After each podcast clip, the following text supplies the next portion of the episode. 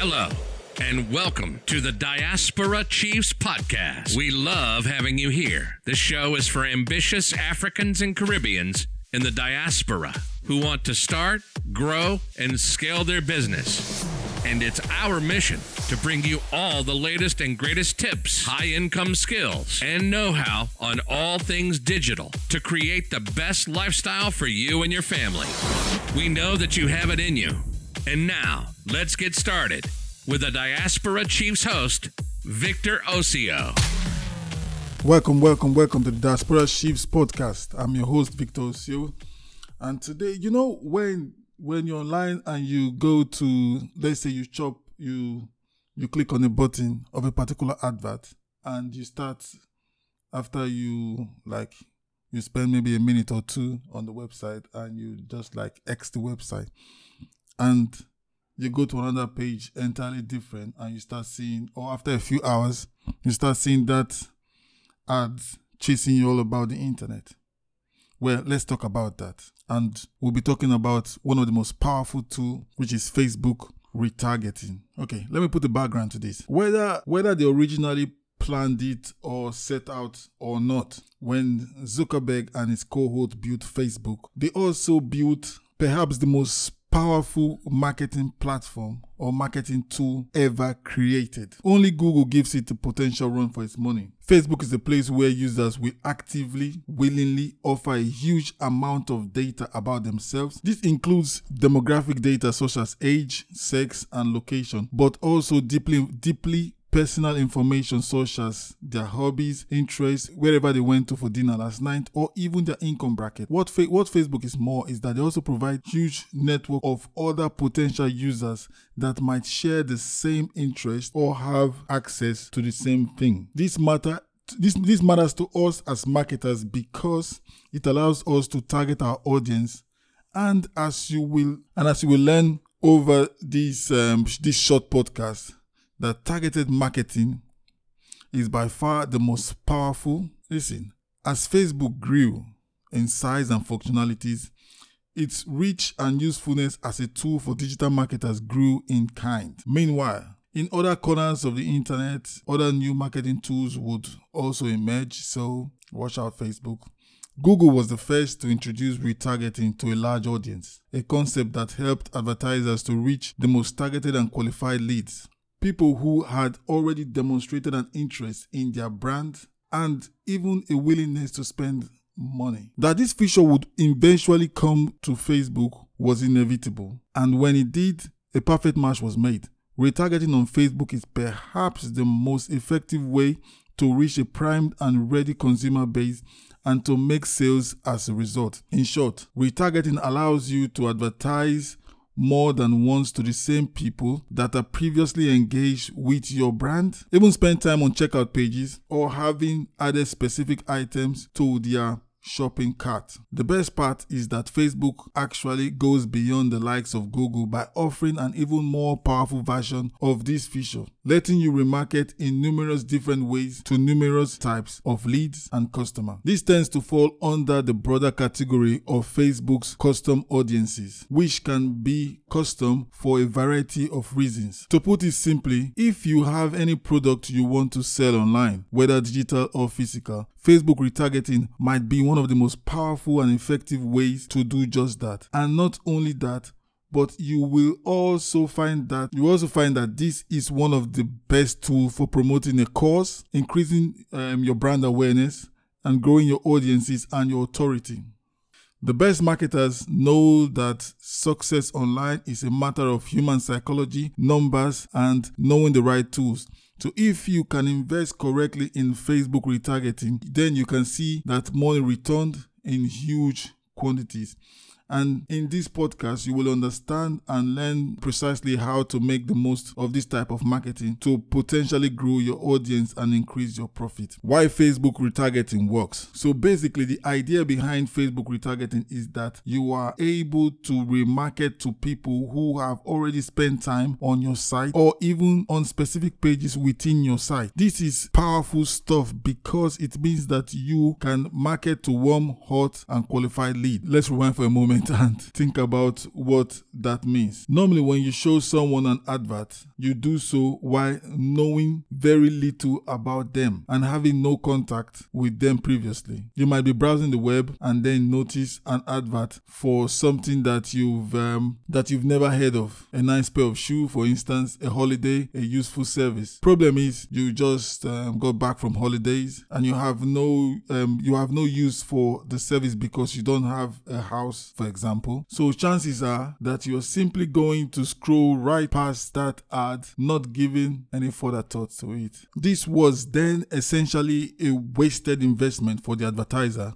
who puts an ad there in the first place. That is why a targeted ad is theoretically worth so much more than a regular ad. When an ad is targeted, it means that it is being purposefully aimed only at people who are likely to be interested in whatever the advert is for, or at least based on their demographic and statistics. For example, adverts for home cleaning services will be shown to people who actually own homes. Likewise, adverts for athletic shoes, athletic sports shoes, will only be shown to people who own athletic sports shoes. All of this ensures that the money is not wasted nearly as often as on regular ads. But it's still not perfect because it's still advertising to someone that you've had no prior contact with who has never even heard about your brand. So it brings a question to my mind. Why do you buy Apple products? Why do you buy Nike products, even Coca-Cola, or uh, why do you use Netflix? Because you already know the brand. Long time ago, I was wondering why Coca-Cola will be spending so much money when they are most when they are being known all over the world because you know the brand. You've learned what they have, you've learned what they have to offer, and you know that because they typically provide a, a, they typically provide a certain level of quality. You would buy a huge expensive laptop or tablet or mobile phone, smartphone from Apple because of the trust and authority they have built over the decades. But now imagine that someone comes to you on the street and offer you a thousand dollars or a thousand pound computer that has no branding on it. Would you be willing to pay a thousand bucks for that? Will you trust if it will work? Would you trust the quality? Would you trust the authority? Would you would you would you trust them because you don't know them? It only takes a minute to go to the Apple website or another retailer that stocks those that stocks those devices such as Amazon. So why would you spend money on an unknown commodity? That's why big companies that I've previously mentioned like Coca-Cola, Pepsi, Amazon, they will spend millions on advertising that is designed to increase brand visibility first and from that point the customer will start coming to them rather than um, vice versa most of us small most of us small marketers don't have that kind of budget though we don't have the luxury to build that kind or that level of awareness and visibility all over the world. That's why we instead use content marketing. Content marketing is marketing that uses blog posting, YouTube, social media, and whatever else in order to create a relationship, a B2B relationship or a B2C relationship, a one on one relationship with a customer and a client to demonstrate that we know what we are talking about and that we are trustworthy and that we are able to offer something unique. If you read some of my newsletters, that I practice what I preach. If you create an incredibly blowing post about fitness, and you, as the author or the content owner, recommend a supplement at the end of your post, you are much more likely to be successful. Um, another analogy we can use is dating. You wouldn't walk up to you would walk up to a complete stranger and ask for their number because chances are they will turn you down point blank. You could be a complete wacko, so why would they trust you with their number? You have yet to impress them with your personality. To get someone number, you you instead have to put time in chatting, get to know them, demonstrate you are not a psychopath, and then you may be with a chance or a winning chance. It's all about grand work. Content marketing is that grand work in this gig we call digital marketing. But unfortunately, that only gives us a small window of opportunity in which we sell to someone while they are reading our blog post. What happens if they then leave and forget about our brand? What if they want to buy the supplement but they are on their phone and they want to wait until they get home, at which point they forget about you? Well, that's when you remarket. That's when you retarget. You show the potential customer the precise same product again at the point when you are able to buy. I'm currently on holidays with my family in Nigeria, in Lagos. I think, or I believe Gap has one of the most cool casual wears anywhere. That's my own personal opinion. Their t shirts is on point, their inner wears, their briefs, their their, their, their chinos. It's so cool. I had to do some shopping for me and my son. On the day of delivery, it was a failed delivery. So now the order was cancelled. Anyways, and I was refunded full refund without any question asked. I am in Lagos right now and I still see those stuff that I wanted to buy still chasing me about. That is retargeting. If I want them or if I missed something or if I didn't get something from the shop, I can still go back to that advert. Just click the advert. It takes me to the page and I buy the particular product.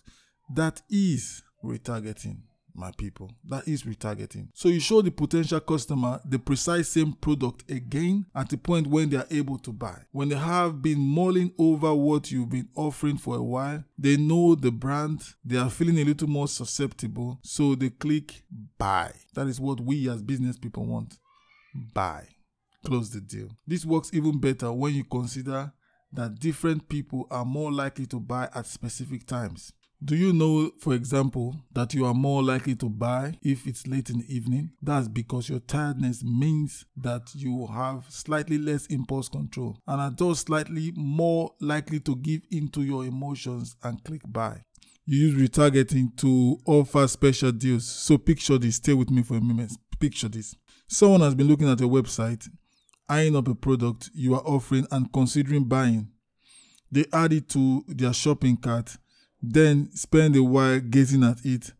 They conduct an entire argument in their head. Do they really need it?